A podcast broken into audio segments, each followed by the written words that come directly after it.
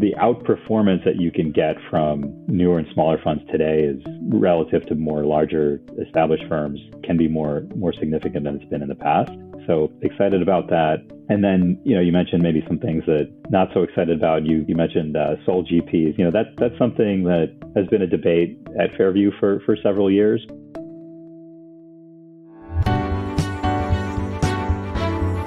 You are listening to the Sure Shot Entrepreneur,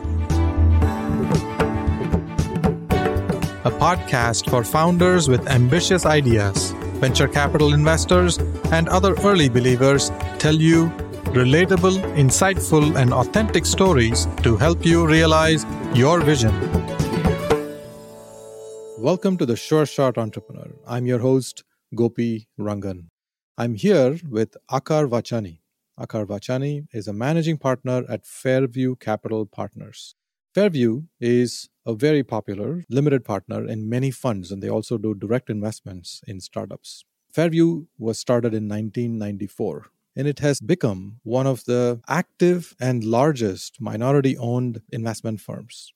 Limited partners play an important role in the venture capital ecosystem. We're going to learn from Aakar what is his role how is Fairview different from other limited partners? What kind of things does he focuses on? What types of venture capital funds gets his attention? Why does he invest in venture funds? Why is it exciting for him? And when does he say no? And how often does he say no? And what the reasons for saying no as well? We're going to talk to him and learn about his world. Aakar, welcome to the Sure Shot Entrepreneur. Great to be on. Let's start with you. Where did you grow up? You grew up on the East Coast in Connecticut and you moved to Silicon Valley 2016 around that time. Tell us about that journey. Yeah, I mean, that was several years in the making. We could maybe talk about my career at some point, but it, it, was a really important point in the history of the evolution of the emerging manager ecosystem in particular, which prompted the move. Fairview is based on the East Coast. I grew up there. But we're beginning to realize that the rate of new firm formation was increasing tremendously, that we would be advantaged with a presence on the West Coast, even though we had a ton of great relationships, a ton of great brands. We we're seeing a lot of great deal flow. The way in which firms were being formed, the way in which you were intersecting with these next generation of venture capitalists was beginning to change. So we felt like it was important for us to have a presence out there personally for my career, you know, I was really excited about being in the thick of Silicon Valley and in the heart of the venture ecosystem. And so, yeah, it's been eight years since uh, I've been out here on, on the West Coast in the Bay Area. But you've been at Fairview for almost 16 years, a decade and a half plus. What got you to the limited partner world, the allocator world? Why is that exciting for you? Yeah, the vast majority of my career at this point has been at Fairview. But if I take a look back, it definitely was a non obvious and maybe improbable career path for me. Maybe going back, like even before starting a formal career, when I was a kid, I was really around retail settings a lot. You know, my parents were immigrants. They co-owned a convenience store, very much living up to stereotypes of Indian Americans, one of them. But you know, it was a good experience. I probably worked there every summer starting when I was like six or seven. And I use work loosely. I mean, I was around helping out here and there, but I was stuck in that store. It was kind of a rough neighborhood. And I it was in Connecticut. This was in Connecticut, yeah. And um, you know, so I couldn't wander around much outside there. But you know, I was in that store and I was helping out and I learned a lot of the basics of business and customer service. I remember hating it at the time and I was even embarrassed to talk about it. When you go back to school, everyone would talk about what did you do over the summer? And I, I would never want to mention what I really did. Looking back, it was a really valuable experience. And then also like later in high school, ended up working at some other stores and a credit union for a year but these are all really customer service type experiences, which I think set a really great foundation for me. And I think it's an important skill set for anyone if you want to be successful, especially in something that's entrepreneurial. But, you know, at that time, I didn't really know what I wanted to do. I didn't have the grades or aptitude at the time to go to like an Ivy League school or be a doctor or whatever my parents would have dreamed of. But just given my experience, the exposure I had at the time, I like this idea of business, not really knowing a whole lot about it, but I ended up going to a business school for undergrad in Boston. And during college, I ended up interning and then working at a early B2B fintech SaaS company that was doing customer identity verification for banks. And there I learned a lot. It really got me into tech. It got me into software.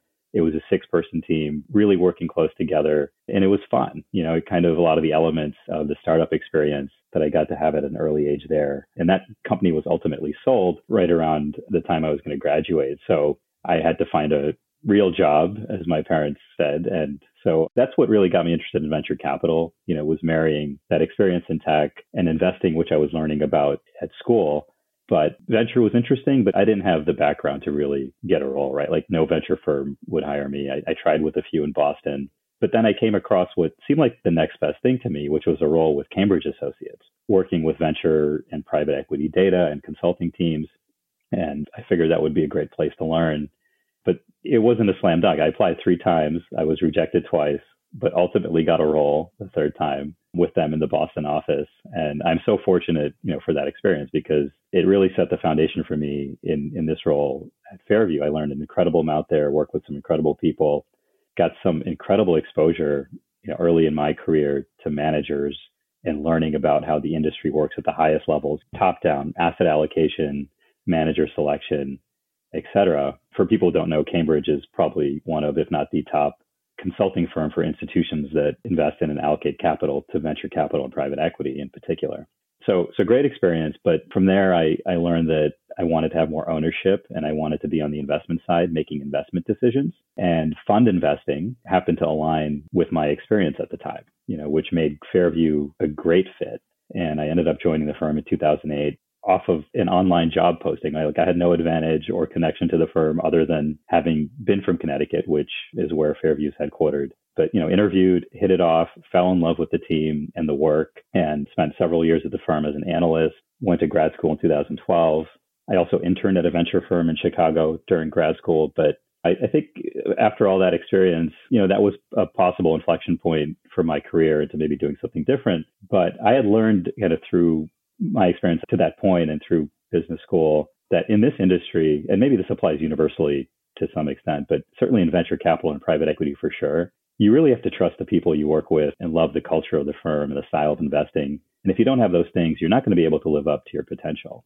Fairview had all of that for me, and I knew it. And so there was no reason to try something different. So I ended up rejoining the team and moved out to California in 2016, managing partner today that's kind of the journey to get to getting to Fairview. But I will say, like looking back, it was really important to have a broad range of experiences before I committed myself to this work, which incidentally also just marries a lot of the experiences I had along the way, things like entrepreneurship, technology, research, venture, you know, understand the venture business, sales, marketing, investment management, all that stuff.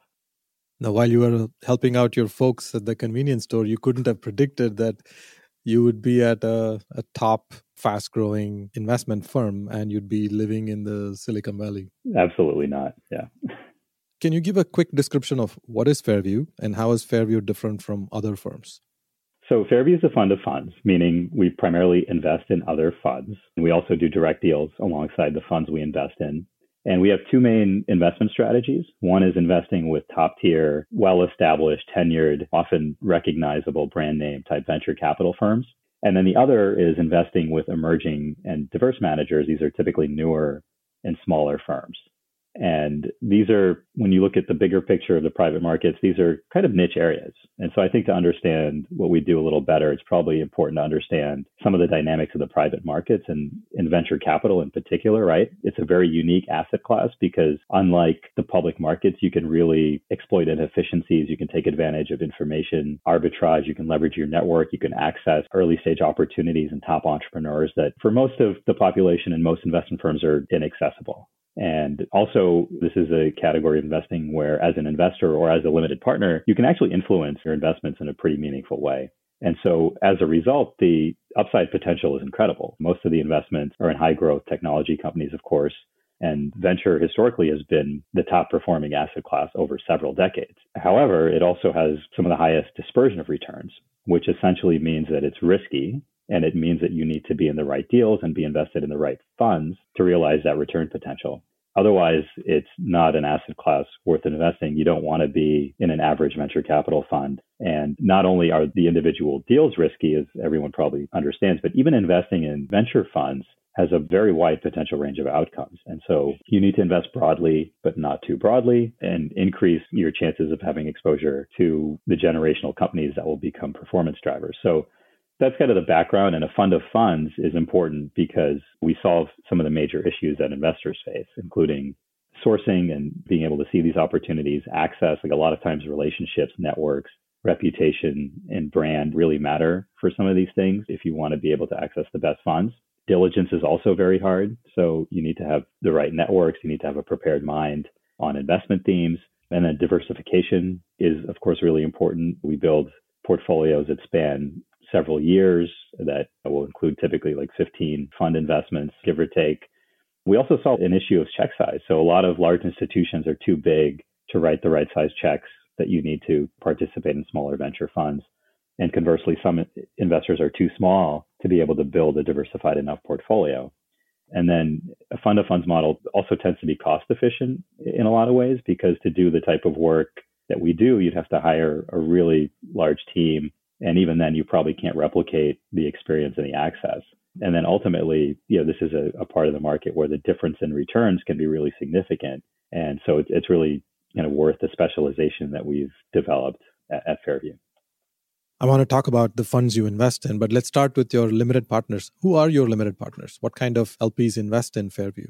Yeah, we typically serve larger institutional investors primarily. So think public pension plans, both like state level pension plans, cities, municipalities across the whole country. We also serve institutions like foundations and endowments.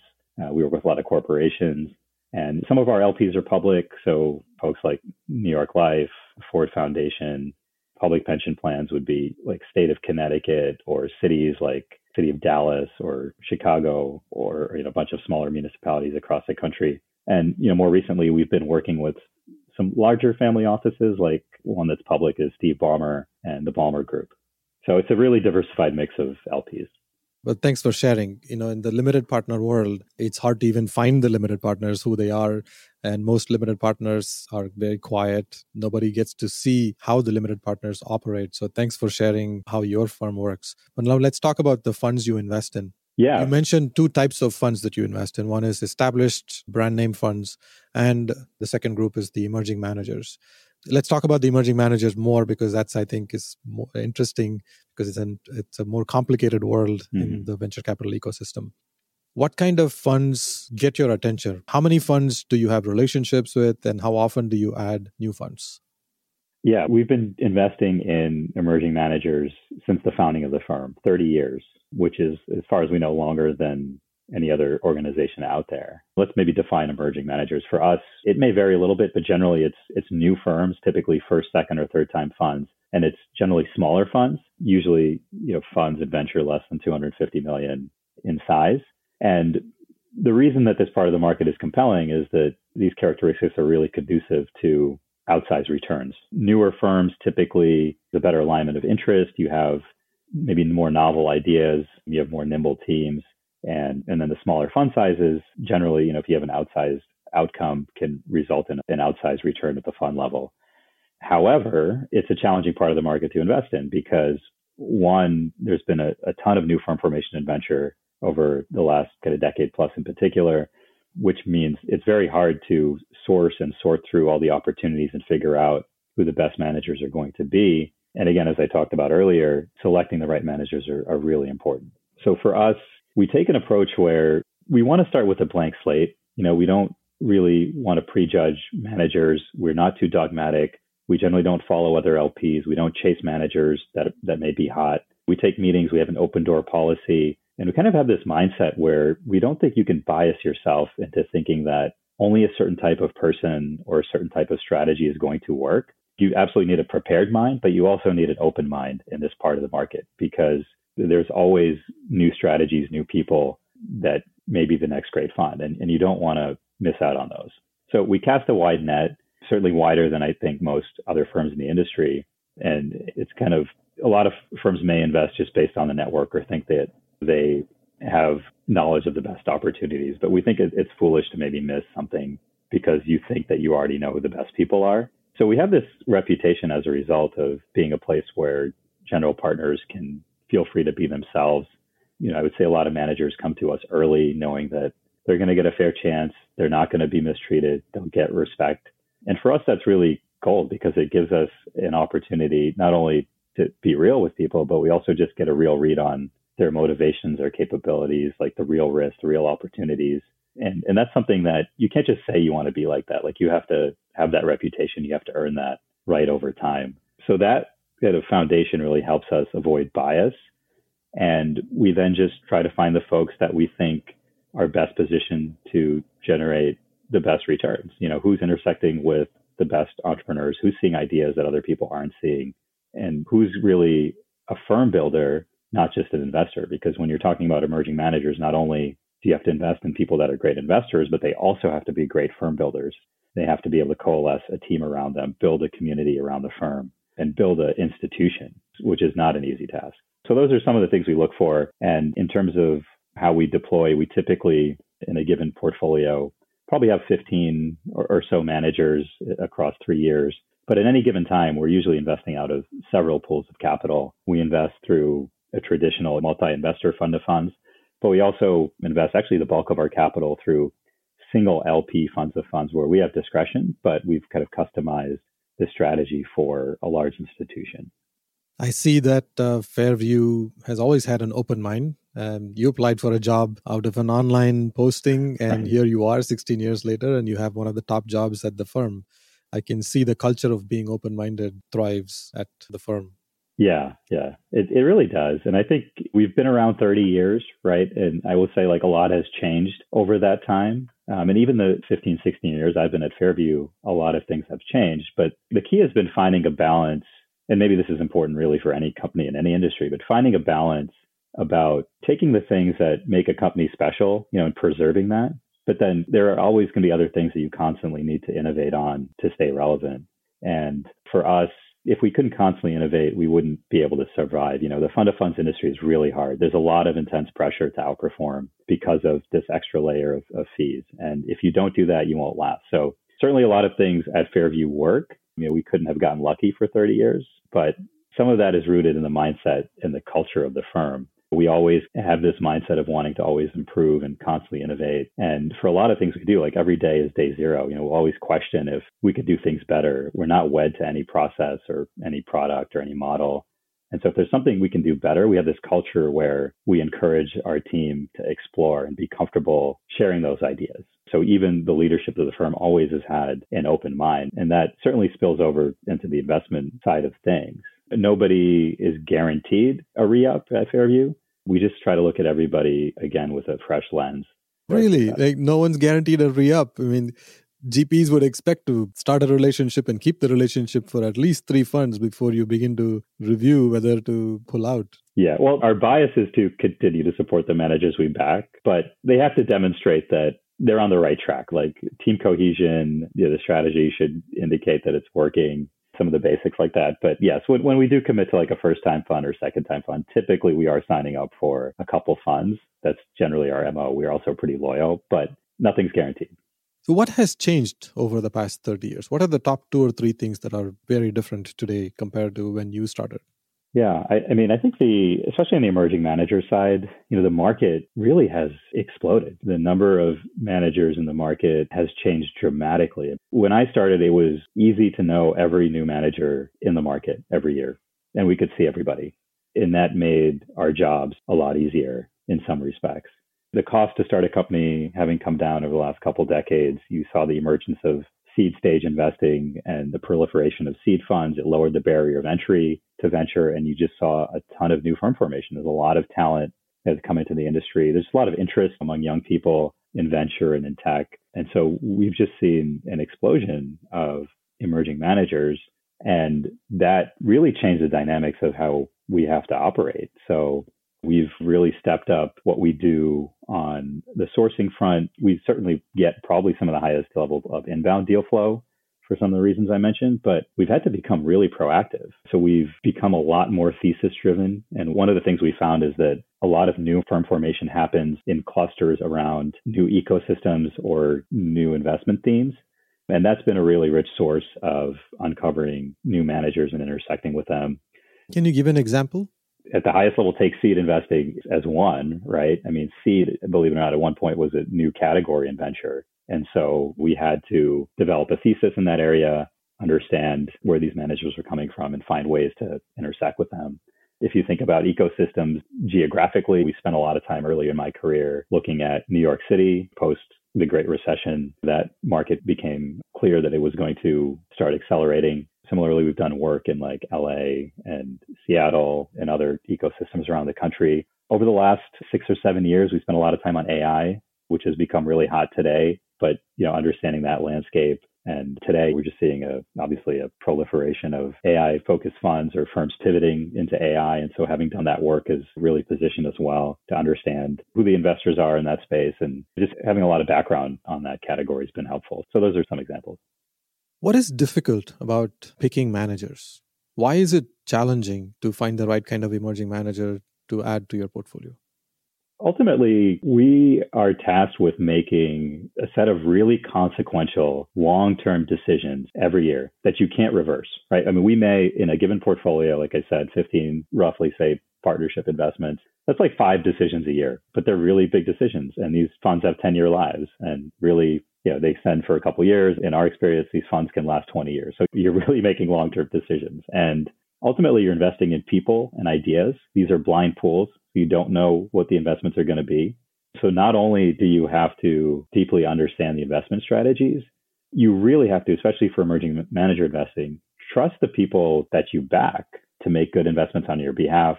And you have to be able to have deep relationships, a really deep understanding of people's real talents, their motivations, their commitments to this work and building the firm, their networks, their reputations.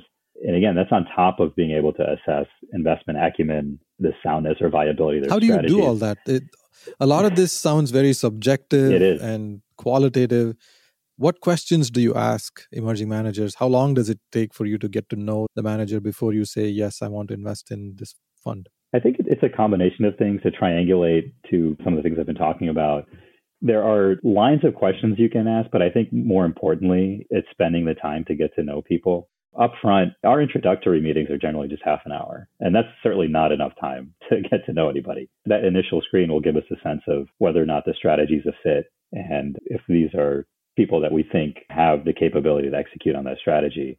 But from there, if we have some conviction, we really have to spend more time with the managers. There's really no other way around it. And we'll do that in obviously more diligence meetings, but we like to spend time with GPs in different settings, whether it's on the road, conferences, informally, just to get to know them. And the other really important thing we do is we leverage our network. So the advantage that we have of having been doing this work for 30 years is that we kind of know everybody, or there's one, maybe two degrees of separation max from you know anybody that's starting a fund. And that is great because we can quickly find somebody in our network that has invested with a GP that we're looking at or it has a relationship with them. And these are people that we trust, right? That we also have long term relationships with that are going to be honest with us. And that can accelerate our understanding of people's motivations and commitment and things like that. But we've gotten good. You know, we think we've gotten good at that, piecing all those things together. It's kind of like putting together a puzzle these decisions are not made in one or two meetings. You spend a lot of time. You get to know the VCs, you do a lot of due diligence, you do reference checks, and you watch their portfolio evolve. You get a feel for how they're building their strategy. It takes time. Should it take that much time? It takes months, sometimes even years. And in the end, you're writing a five or $10 million check into the fund. I know I'm kind of challenging you here. Yeah should it take a year to make these decisions while in the business world you know, five ten million dollar transactions happen so often so easily yeah it's funny. I think people think that venture is a fast moving asset class because of the companies that venture firms invest in right? These are fast moving startups that growing quickly. But venture capital paradoxically is just like one of the longest term asset classes there is right? Like i said these funds last 10 years. It really probably takes 20 years to fully realize a fund. And by the way, as a fund of funds, we're deploying capital over three years, and so a fund of funds has an even longer lifetime.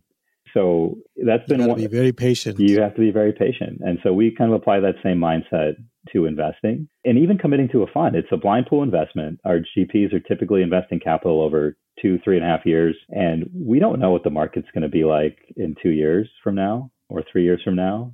And so you know, we're trusting these people's judgment and their ability to adapt and change. It's really worth taking the time. And we know that there's going to be great opportunities two, three years from now.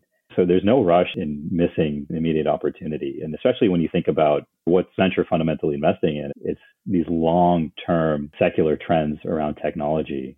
And that may go through hype cycles like AI is today, but these are all, all long-term trends. You can generally see them coming. Like I said, for AI, for example, we've written two white papers on AI starting like seven years ago and started forming a thesis on you know how to invest as an LP in the category a long time ago. So we're not in any rush to jump on the next hot fund.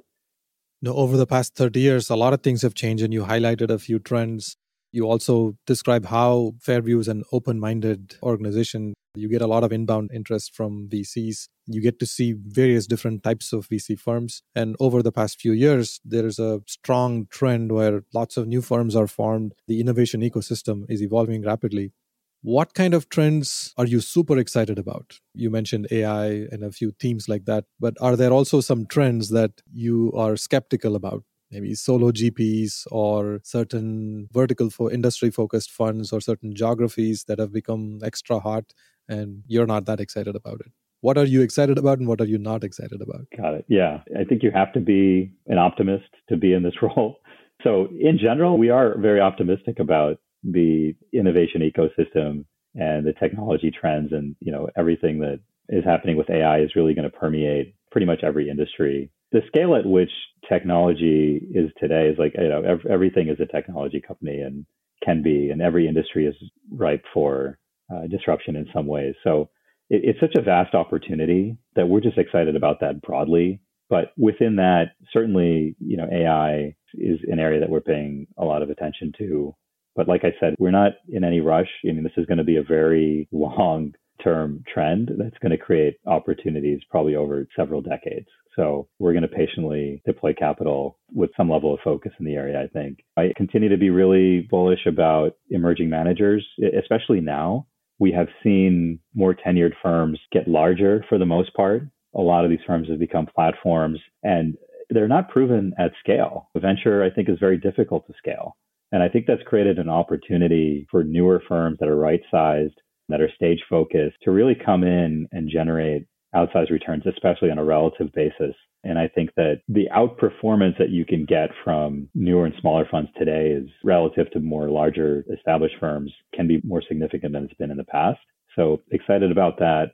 And then, you know, you mentioned maybe some things that not so excited about. You mentioned uh, sole GPs. That's something that has been a debate at Fairview for several years, but ultimately, you know, we've decided that we prefer to invest in teams.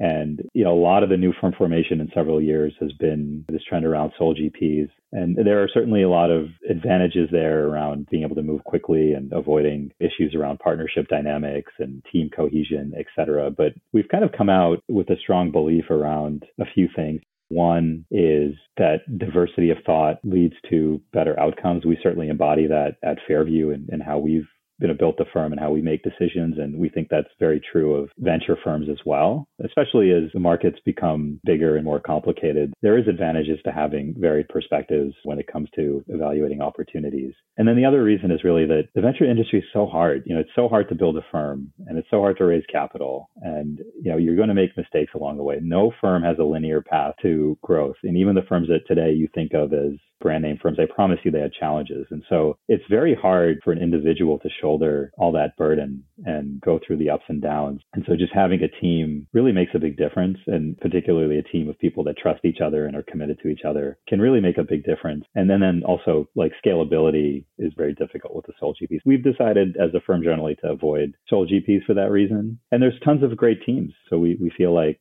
there hasn't been a reason yet to make a leap to investing in sole GPs. And, and there's it's still a new trend, so we haven't seen a lot of data that proves definitively that sole GPs can outperform. So I mean, unless we get something like that, I think we're going to stick with our our preference for teams. This is very interesting. You're sharing your thoughts and opinions of what kind of decisions you will make and how you are influenced. And of course, there are some trends that are very exciting. And I see that Fairview has developed a thought around what to do with solo GPs and other topics as well. I'm curious, what's your average day like? What happens? How does your calendar look like? The thing I love about this job is that the days are incredibly diverse. You are evaluating investment opportunities, you're taking introductory meetings, you're taking uh, deeper due diligence meetings, you're meeting with LPs because, again, we have to raise our own capital too, or we may be doing fundraising or updating LPs or you know, fielding LP requests we may be doing marketing related things, maybe working on strategy. initiatives, research projects, writing our own theses and white papers, maybe working on reporting or fund administration duties, you know, firm management responsibilities. It's a very, very schedule from day to day. But I do like to carve out time to every day read and be able to think about what's happening, even though, like I said, it's a very long term industry. You know, you need to understand what's going on day to day and what people are talking about. So I generally carve out an hour or so just to, to read and think about what's going on. And then from there, it's trying to just optimize your day around what's most important tends to be prioritizing what our LPs need and then and then what what's important on the investment front at that given time. But yeah, that's the day. And then there's a lot of travel. You know, we end up traveling a lot for conferences and industry events and annual meetings for the funds that we're in, due diligence trips, etc. So spend a fair amount of time on the road too. But it's a fun job for people that you know like to be doing a lot of different things. I see you. You spend a lot of time with people both at the firm and outside the firm. It's a very social job indeed. It is. Yeah. What's your advice to VCs, general partners who come to meet you? What can they do to prepare themselves so they can have a productive meeting with you? Besides the usual basic stuff, what are a few tips that you would like to share with them? Yeah, I think especially again for emerging managers, we've recognized that it's a totally entrepreneurial thing, right? And so we're looking for entrepreneurs and firm builders in GPs, not just great investors. That's like a prerequisite. There's a lot of smart people. There's a lot of people with great track records, a lot of people with great investment theses. But we really, I think, especially maybe today, now more than ever, given where we are in the market and, and how large the ecosystem has gotten, you really need that entrepreneurial spirit as a GP. And it's pretty difficult today to build a new firm in this market. So you have to have that conviction in yourself, that belief system and your strategy, and then you kind of take that and you go for it. And like I said, like no firm is at a linear path to growth and success. And there are going to be challenges. So, you know, we're looking for firms that have this ability to think long term, that can roll with the punches, keep learning, you know, have this mindset of like, we're going to keep learning, we're going to keep improving, we're going to keep building and that are humble. And I think the rest often takes care of itself.